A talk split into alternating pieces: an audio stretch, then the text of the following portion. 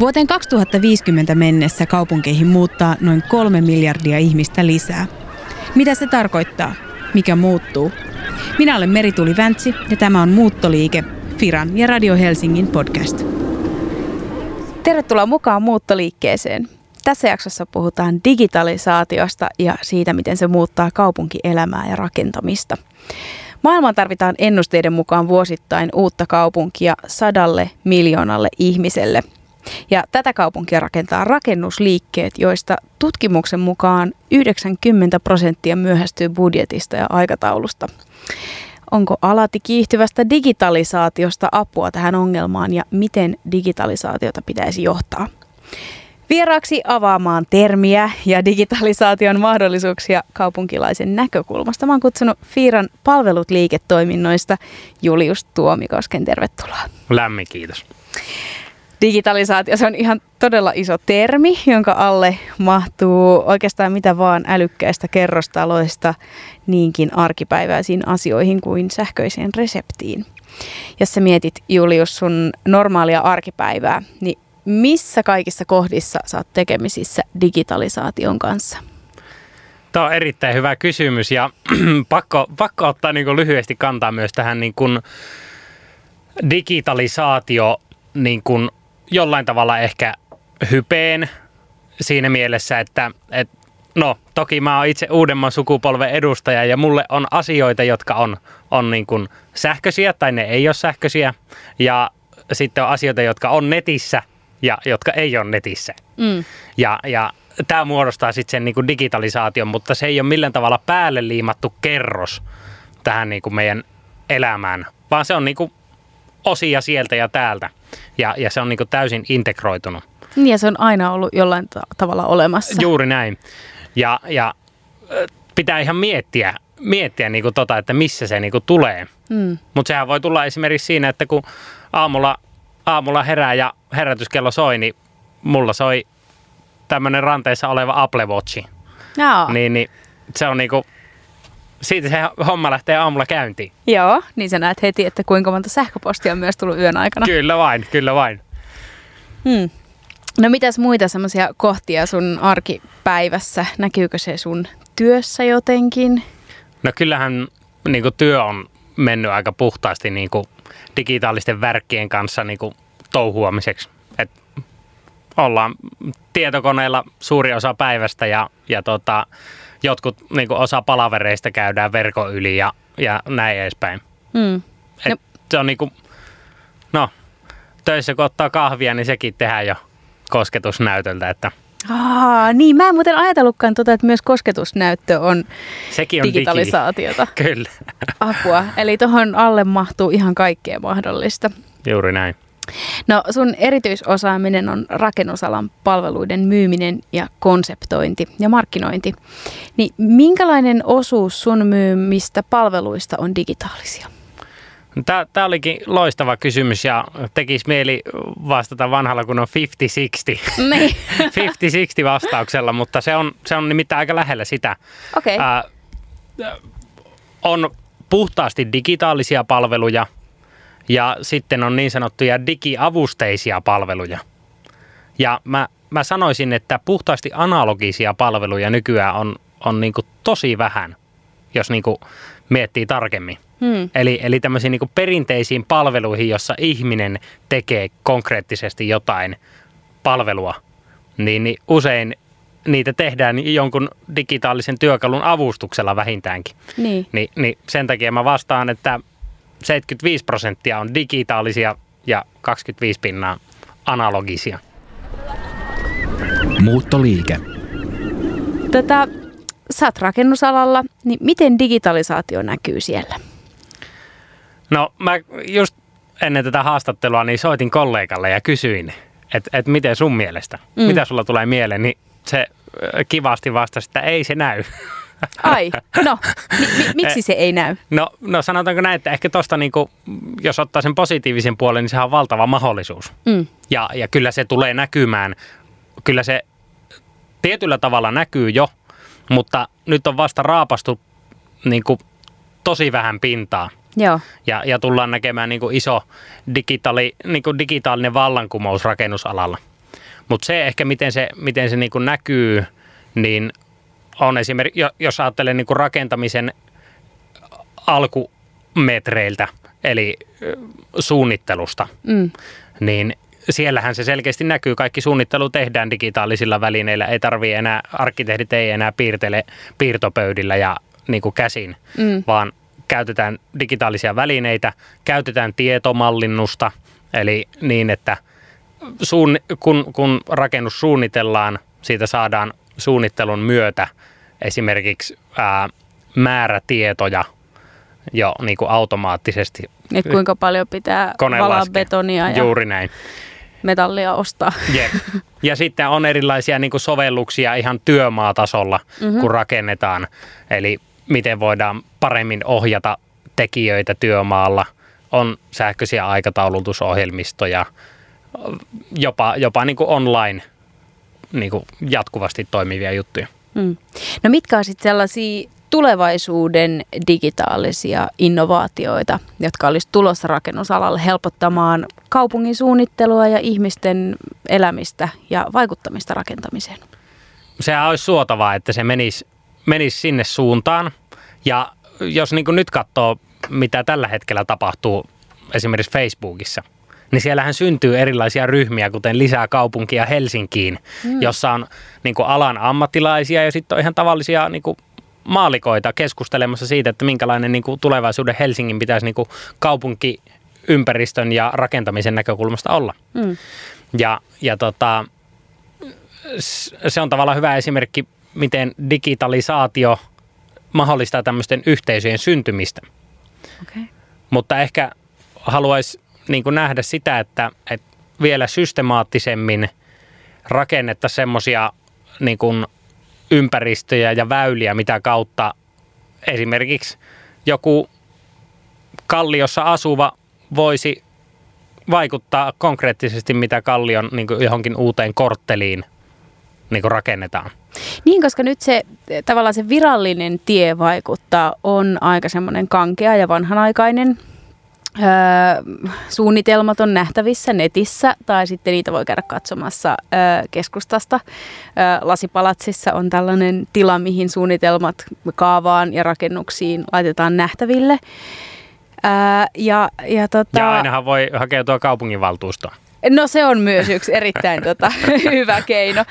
Mutta tota, mut sitten ketkä on niitä ihmisiä, jotka oikeasti muistaa käydä kerran viikossa katsomassa, mit, mitä, mitä on tulossa, mitä uusia ehdotuksia on, mistä voi valittaa kirjallisesti, niin se on ihan siis todella marginaalinen porukka, jolla on aikaa ja jotka muistaa tehdä sen. Mä muistan ehkä kaksi kertaa vuodessa, kun tulee Helsingin kaupungilta se lehti, missä on aina tulevat kaavamuutokset. Mä sanoin, että ai niin joo, minä voin vaikuttaa, sitten mä luen sen ja mä unohdan vaikuttaa. Juuri näin. Ja sitten sä mainitsit ton Facebookin ryhmät, joka on sitten taas, että tietyt ihmiset vaikuttaa Facebookissa keskustelemalla. Et se ei kuulosta kauhean demokraattiselta tavalta vaikuttaa meidän kaupunkiin.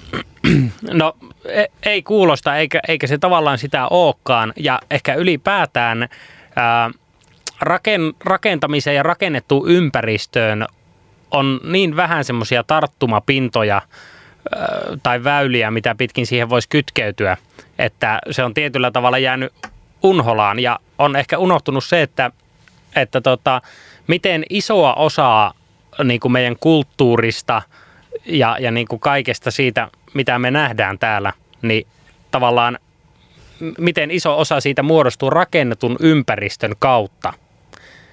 Ja, ja tavallaan, koska noi talothan on tuolla aina ollut ja, ja tota, ne nyt on ton näköisiä, ne on joko hienoja tai ne on siltä ja väliltä tai sitten ne on rumia, mm. niin, niin me ei silleen sitä ajatella, mm. että hei mä voisin niinku olla vaikuttamassa, että miltä – tuo fasaadi tuossa näyttää. Mm. No, tiedätkö yhtään, onko olemassa jotain villejä suunnitelmia, millä me voitaisiin kaikki yhtäläisesti vaikuttaa jotain sovellusta tai... No kyllähän me haluttaisiin niinku edistää tämmöisten niinku yhteisökehittelyalustojen niinku syntymistä myös. Mm. Ja, ja ehkä siinä, niinku, siinä myös tulee tämmöiset uudet, uudet tavat omistaa tai uudet tavat rakentaa, esimerkiksi tämmöinen ryhmärakentaminen, niin, niin myös kuvioon, missä, missä niin kuin ihmiset oikeasti päättää kaiken Hmm. tietenkin kaavamääräysten puitteissa Niin. niin itse. No, ähm, noissa ryhmärakentamisissa varmasti digitalisaatio auttaa siihen, että saa kootusti kaiken tiedon johonkin. Mutta mitä sitten, kun rakentaminen alkaa siellä niin kuin työmaalla, niin miten sitten taas niin kuin rakennusfirman näkökulmasta digitalisaatio, työkalut, minkälaista apua niistä on? No kaiken lähtökohta rakentamisessa on suunnitelmat Mm. ja, ja sillä on niin kuin tavallaan on lu- luotettavampaa ehkä katsoa pilvipalvelimelta niin kuin tulevia reaaliaikaisesti päivittyviä suunnitelmia kuin vaikka, vaikka A3 tulostettuja tai ruutuvihkoon hahmoteltuja suunnitelmia. Mi- mitä sä nyt nopeasti, mä kysyin tähän väliin, arvioisit, minkä verran työmailla edelleen tukeudutaan näihin ruutuvihkoon piirrettyihin suunnitelmiin tai sitten tulostettuihin papereihin, joita liimaillaan ikkunoihin? No kyllä täytyy sa- sanoa niin kuin, äh, ehkä maalikkokuulijoiden pettymykseksi, että kyllähän tämä niin ala vielä niillä pyörii Joo. paperisilla suunnitelmilla. Joo. Mutta toki ollaan menossa kovaa vauhtia siihen, että, että näin ei enää olisi. Mm. Se olisi kyllä varmasti niin kuin helpottaa sitä, että kaikki saa sen saman viestin. Juuri näin. Muuttoliike. No tuommoisessa rakentamisessa ää, putkiremontti on varmaan sellainen ehkä semmoisen tavallisen kuluttajan, jolle ei hän itse rakenna taloa, mutta tämmöisen niin kuin kaupungissa kerrostalossa asuvalle ihmiselle, niin se elämän suurin tämmöinen rakennusinvestointi ja myöskin aika monelle keskusteluista päätellen, niin ehkä semmoinen niin kuin hirvityksen kauhistus ja niin kuin yksi niitä elämä, niin kuin naimisiin menoja ja lapsen syntymän lisäksi Elämän yksi niitä elämän niin kohokohtia. kohokohtia hyvässä ja pahassa.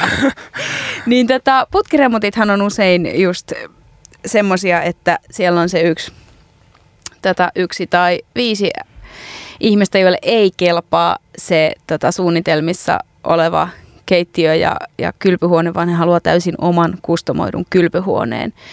Niin tota, sehän sekoittaa pakkaa sitten lisää. Joo, sehän, sehän sekoittaa. Toki niin kuin, olisi hienoa, kun se ei sekoittaisi, että. Mm. että rakennusyhtiöt olisi niin, niin kuin, ää, niillä olisi valmiudet ottaa tämän tyyppiset niin kuin, ää, asukaskohtaiset muutokset esimerkiksi huomioon siinä rakentamisessa ja se pystyttäisiin niin kuin, kytkemään siihen rakentamisen systeemiin kiinni mm. Helposti, mutta, mutta niin kuin, ja tämä, tämä on niin yksi merkittävä juttu, mitä tämä niin digitalisaatio ja, ja muun muassa tämä niin suunnitelmien digitalisoituminen mahdollistaa. Mm. Että se on niin riittävän nopeata se tiedon siirtely. Koska mm. nythän tässä kyseisessä esimerkissä niin ne kämpät lähtökohtaisesti piirrettiin kaikki samanlaisiksi. Joo. Sitten ne asukkaat halusivat niitä muutoksia ja sitten ne kuvat muutettiin. No sitten kun ne kuvat tulostettiin paperille, niin se yksi kämppä, niin sieltä unohtui. Sinne ei mennytkään ne paperista kuvat perille, ne muutos, Mm. niin kuin muutostyökuvat. Ja sitten siitä ei tullutkaan semmoinen, niin kuin oli toivomus, ja syntyy pettymyksiä.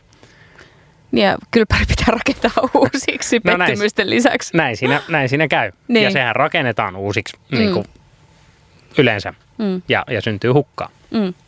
Ja toi kaikki hukka sitten kaatuu sen rakennusfirmojen niskaan tietenkin. Se kaatuu rakennusfirmojen niskaan, mutta kyllä se viime kädessä kaatuu kuluttajien maksettavaksi. Niinpä tietenkin. Se, Totta. se on, ne, on, ne on tavallaan väistämättä hinnoiteltu sisään sitten sen alan niin kuin urakoiden hinnoissa. Koska Niin eihän joo. mikään firma pitkällä tähtäimellä voi, voi niin kuin hyvän tekeväisyyttä tehdä. Niin, tai luopua katteistaan. Niin, niin mm. tavallaan se on, tuossa on yksi semmoinen kohta, missä mä näen, että, että niin kuin erilaiset digitaaliset työkalut, se tiedon virtaus läpi projektin suunnittelusta aina sinne niin kuin asumisen elinkaarelle asti, niin se tulee auttaa tämmöisissä asioissa paljon. Ja, ja suurin hyötyjä siellä on se loppukuluttaja, Mm. loppuasiakas. Se on hienoa. Niin sulla on kokemusta tästä kahden viikon putkiremontista. Kerro vähän, että miten se digitalisaatio sitten vaikutti siihen, että tässä onnistuttiin, koska se oli ilmeisesti avainasemassa. Joo, ehkä sen verran taustalle tuohon putkiremonttiasiaan, että yleisesti eh, niin kun y- yleinen standardi Suomessa on se, että tämmöinen putkiremontti tehdään 12 viikossa niin kuin per tavallaan linja. Mm. Ja, ja tota, se on aika pitkä aika. Se on, se on niin kuin kolme kuukautta. Se on kolme kuukautta omasta pussista, ollaan evakossa jossain. Juuri näin. Niin, niin sehän tuntuu ensinnäkin ihan uskomattomalta, että miten sä voit niin kuin sen yhtäkkiä niin kuin 12 viikosta kahteen viikkoon puristaa. Ää, ja se vaatii paljon niin kuin uutta ajattelua. Se ensinnäkin vaatii sen, että, että meidän pitää se perinteinen niin kuin logiikka sen aikataulun osalta ajatella kokonaan uusiksi. Eli nyt kun me tähän asti ollaan ajateltu niin, että, että kun, ää, kun koko sen yhden tavallaan yhden linjan kylpyhuoneet on purettu, niin sitten sinne linjaan voi mennä vasta se seuraavan työvaiheen niin tekijä. Mm. Mutta miksei voisi tulla heti sen perään, kun se toinen, kun se niin purkaja lopetti sen ekan kylpyhuoneen purkamisen. Miksei niin. voisi tulla niin heti siihen putkeen. Eli, eli tota, tavallaan tuommoisia niin pinttyneitä logiikoita, mitä, mitä niin alalla on paljon, niin tavallaan niiden semmoinen rohkea haastaminen, ja niitä ei välttämättä, niin kuin, ei niitä näe, mm. ellei käy hakemassa jostain niin kuin, muulta toimialalta tai sitten jostain muualta päin maailmaa niin kuin ajatuksia siihen. No, on, onko, olisiko tämä ollut mahdollista ilman digitalisaatiota? No ei oikein. Me itse asiassa siinä törmättiin, kun lähdettiin sitä aikataulua niin kuin puristamaan pienempään nippuun, mm. lisäämään mm. vuoroja, parantamaan logistiikkaa, niin huomattiin, että, että tota, se vaatii myös niin kuin uudenlaisia välineitä. Joo. Ja esimerkiksi se, että miten me saadaan tämmöisessä tiukassa aikataulussa pidettyä jokainen työntekijä siellä, joka purkaa tai laatottaa tai tekee, tekee sitä niin kuin arvoa, arvoa siellä kohteessa, niin, niin miten me saadaan se pysymään joka minuutti ajan tasalla ja, ja tietämään, missä, missä tavallaan häntä edeltävät työvaiheet menee, kuka on tulossa hänen jälkeen. Ja, ja tähän sitten on kehitetty itse ja ostettu muualta erilaisia digitaalisia sovelluksia. No miten sitten äm, tämän itse työmaalla olevien työntekijöiden, äm, miten he suhtautuivat tähän uudenlaiseen työskentelytapaan ja millä tavalla heitä motivoitiin ottamaan vastaan tämmöinen aika iso muutos kuitenkin. Et se ei varmaan ollut ihan sille heittämällä, että tässä on tämä sovellus ja nyt tehdään hommat täysin toisin, antakaa mennä. Juuri näin. Ää, kyllä mä niin kuin, se, se on niin kuin aina, aina kun lähdetään muuttamaan toimintamallia, tuomaan uusia ratkaisuja, niin ja ainahan se aiheuttaa niin kuin vastarintaa. Mutta musta tuntuu, että niin kuin, ehkä me aina ajatellaan, että se on siellä niin kuin tekijätasolla se niin kuin probleema. Mm. Tai vaikka myyntiorganisaatiossa usein ajatellaan, että kun ei noin myyjät ei, ei halua niin kuin ottaa digitaalisia välineitä käyttöön, niin itse asiassa sitä on tutkittu, että se syy on oikeasti keskijohdossa. Eli siellä se on se niin kuin tärkein paikka, missä pitäisi pystyä kääntämään niitä ajatuksia. Muuttoliike. Asumisen elinkaaren seuraaminen on, on tota aika olennaista nykyään Mistä se, miksi se on tärkeää? No, ehkä tota voi niinku ajatella tavallaan niinku helpostikin kahdelta näkökulmalta. Toinen on tavallaan sen niinku rakennuksen näkökulmasta ja toinen on sitten sen ihmisen näkökulmasta, joka siellä rakennuksessa asuu. Ää, aloitetaan ihmisen näkökulmasta. Eli, mm. eli tota, on niin kuin, olisi hienoa nähdä – että, että asuminen olisi tämmöistä niin kuin personoitua ää, just, just sun niin kuin elämäntyyliin, tarpeisiin, perhetilanteeseen, tämän tyyppisiin asioihin niin kuin personoitua asumista. Koska nykyäänhän niin kuin rakennukset ei mukaudu, mukaudu tavallaan juurikaan sun arkeen. Niin, se ei riitä enää ihmisille, että sä voit valita, millaisen parketin sä otat sinne. Juuri näin. No sitten toinenhan on niin kuin, no, asuminenhan sisältää sitten niin kuin hirvittävän määrä esimerkiksi siihen asumiseen liittyviä palveluita, mitä sä voit esimerkiksi hankkia helposti ja niin edelleen. No sitten tavallaan sen rakennuksen näkökulmasta, niin siellä tulee niin kuin, ää, erilaiset niin kuin sen rakennuksen kunto, onko siellä tapahtunut vesivahinko, Mill, miten se saadaan selville, onko siellä jotain antureita, jotka kertoo sen vai eikö ole, vai onko se anturi niin kuin homealtistus ihmisessä, joka kertoo sen sitten vähän liian myöhään. Mm. Ja sitten erilaiset niin kuin huoltotoimenpiteet, mitä siihen rakennukseen tulee, miten kätevästi ne pystytään niin kuin hoitamaan. Kyllä mä sanoisin, että, että tavallaan tässä rakentamisessa ylipäätään on se niin kuin rakentamisen vaihe, se kun se mökki suunnitellaan ja laitetaan pystyyn, ja sitten on se huomattavasti pidempään kestävä asumisen vaihe ja se elinkaaren vaihe. Ja itse asiassa täällä rakentamisen vaiheessa mahdollistetaan tai ollaan mahdollistamatta paljon asioita, mitä täällä tapahtuu. Mm. Ja että rakennetaanko se talo kestämään – niin kuin 50 vuotta vai 500 vuotta, niin siinä on myös niin kuin vissi ero. No toivottavasti rakennuksia rakennetaan kestämään 500 vuotta. Mutta entä sitten se tieto? Miten me voidaan tietää nyt, että jos me halutaan vaikka kirjata, että miten, miten jotkut putket menee ja minkälaisia antureita siellä on ja mihin vaikka kirjautuu tieto ilman kosteudesta, niin miten me tiedetään, että se sama tekniikka, niitä pystytään lukemaan niitä tietoja sadan vuoden päästä? Koska mun on tosi vaikea kuunnella mun vanhoja C-kasetteja enää, koska mulla ei ole siihen sopivaa soitinta. Joo, tämä on erinomainen kysymys ja varmasti sen kanssa tullaan, niin kuin, tullaan sitten, kun niin sanotut formaattisukupolvet aina vaihtuu, niin, niin tekemään jumppaa. Mm.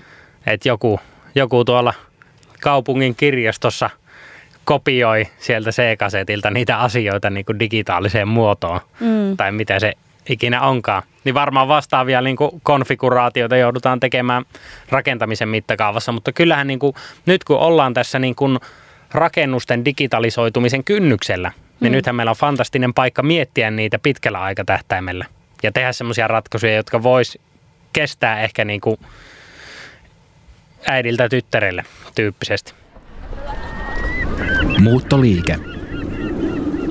Älyrakennukset on just näitä, mistä äsken puhuttiin, eli sellaisia, jotka kirjaa tietoa ähm, lämpötiloista, kosteudesta. Mitä muuta tarkoitetaan älyrakennuksella? Tämä onkin fantastisen kiehtova aihe, koska mä jo, jollain tavalla mä voisin verrata niin raken, rakennusta tai rakennuksia. Niin tämä on vähän niin kuin tavallaan kehitysmaa.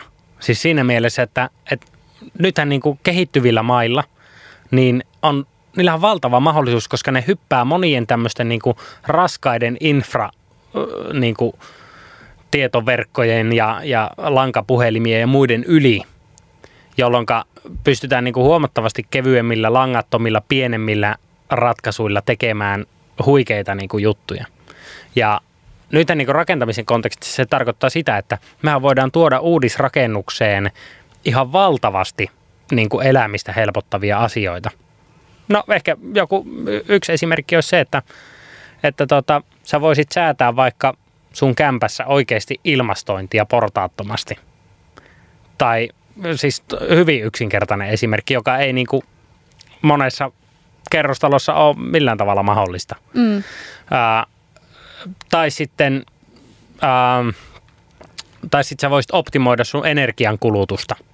Se sun kämppä kertoisi sulle, että hei, laitepa toi valo pois päältä ja, ja tota, käytä uunia kello yhdeksän jälkeen illalla, niin sä säästät tämän ja tämän verran rahaa. Oh. Tai, tai tota, se voi olla kytkettynä sun äly, älykelloon, joka kertoo, että sulla on nyt niinku, sun kehon lämpötila on nyt tota, puola liian korkealla, että se jäähdyttää automaattisesti sitä kämppää. Tai mitä ikinä. Niin. Tai että sä oot syönyt viimeksi tota, neljä tuntia sitten, niin se tilaa sulle automaattisesti ruuat sieltä, min, min, miten sä oot niin, niin tai miksi sä söit sen pussin sipsejä neljä tuntia niin. sitten? Et ei ihme, että on huono olo. Juuri näin. Okei, no mutta kuinka todellista, ää, toi kuulostaa mitään fantastiselta, mutta kuinka todellista se on? Minkä verran meillä on tällaisia älykkäitä uusia kerrostaloja valmistumassa, missä ihmiset asuu tai on muuttamassa sellaisiin? No niitä tällä hetkellä, niin kuin jos, jos niin kuin ajatellaan niin kuin just nyt, niin niitä ei juurikaan valmistu. Miksi? Uh, siihen on varmasti monia syitä. Yksi on tietenkin, tietenkin se, että, että tällä hetkellä tämä niin rakentamisen systeemi ei kytke sitä loppuasiakasta oikeasti niihin rakentamisen teknisiin ja teknologisiin ratkaisuihin juuri mitenkään. Eli asukas on, asukas on käytännössä tällä hetkellä suurimmassa osassa niin kuin asuntotuotantoa se, joka valitsee maksimissaan niin kuin sisustuksen, niin kuin mm. laattojen värin.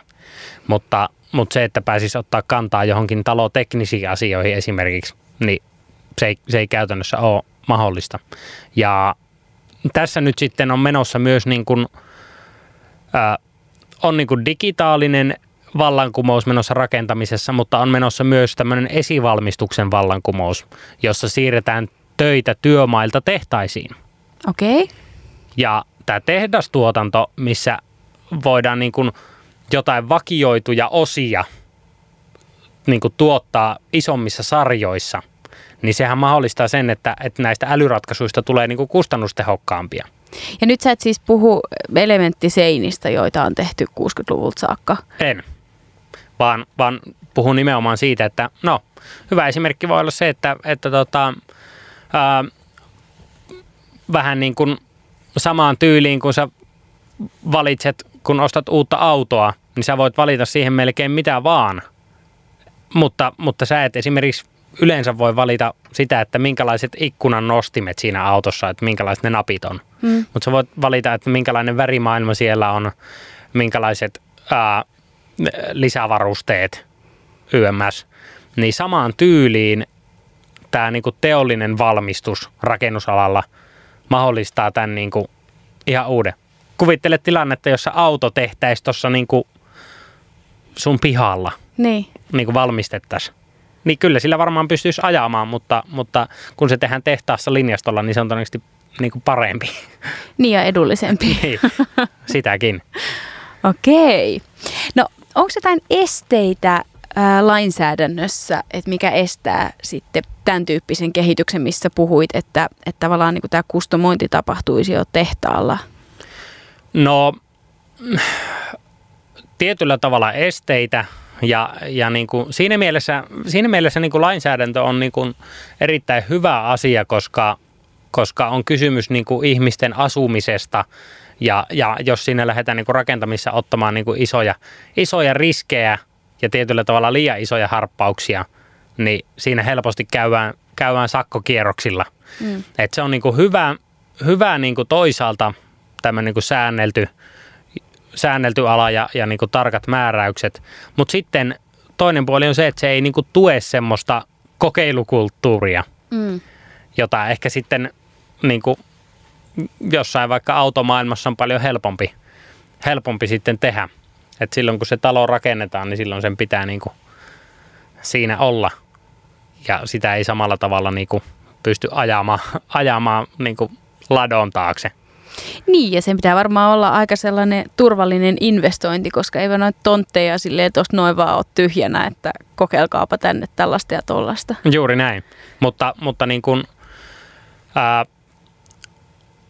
lainsäädäntö ja ylipäätään niin kuin yhteiskunnallinen päätöksenteko, niin sehän on, se on, se on sekä mahdollistamassa, mm. että mm. se voi olla mahdollistamatta – ja, ja toivoisi tietenkin rakennusalalla, että se menisi sinne mahdollistamisen suuntaan ja voitaisiin niin kuin, voitais päästä jollain tavalla semmoiseen niin kuin vähän ketterämpään kulttuuriin, jossa, jossa pystyisi kokeilemaan. Muuttoliike.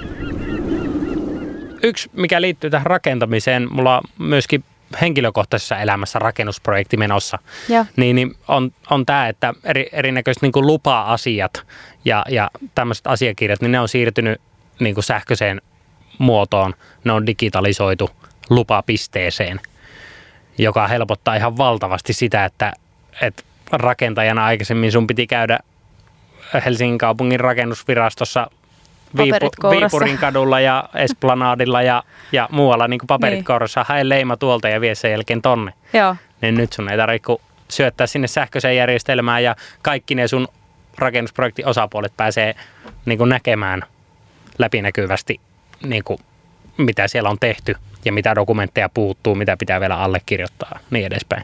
Niin toi, niin kuin, toi niin kuin rakennusalalla maallikon näkökulmasta älyttömän hyvä digitaalinen uudistus. Jos sun pitäisi tota, yksi tämmöinen tulevaisuuden ää, digi-innovaatio valita, mitä sä odotat kaikista eniten, että mikä tota, mitä on maalailtu tonne tulevaisuuteen, että se tulisi tähän oikeasti käsin kosketeltavaksi arkipäivän realismiksi? No kyllä se ehkä, ehkä niin kuin, mä luulen, että tämmöinen niin kuin, mitä nyt on paljon niin kuin isot teknologiajätit jo hakenut, ko- koittanut niin kuin ratkaista tämmöistä niin kuin, ää, ihmiseen integroidun niin kuin teknologian tota, niin kuin saamista jollain tavalla läpi, esimerkiksi älylasien tai muiden kautta. Niin mä uskon, että siinä vaiheessa, kun me ollaan siinä tilanteessa, että se on vaikka piilolinssi, joka pitää sisällään kaiken mahdollisen, ja sä ohjailet sitä jollain sormenpäillä tota, ilmaa haparoimalla, niin, niin tota, sitten sit, sit me ollaan niinku, tavallaan siinä vaiheessa, kun äly oikeasti integroituu osaksi niinku, meidän arkielämään, niin sitä mä kyllä ootan, koska se, pitää sisällä isoja, isoja mahdollisuuksia ja se tulee helpottaa meidän elämää. Monet sanoo, että et, et niinku iso julma tekoäly tulee ja niinku vie, vie niinku kaiken ja, ja tota, siellä on niinku perää, totta mm. kai. Se, että varmasti se tulee aiheuttaa myös probleemia, mutta kyllä mä paljon mieluummin näen sen niinku isona mahdollisuutena ja meidän elämä tulee helpottumaan aivan valtavasti.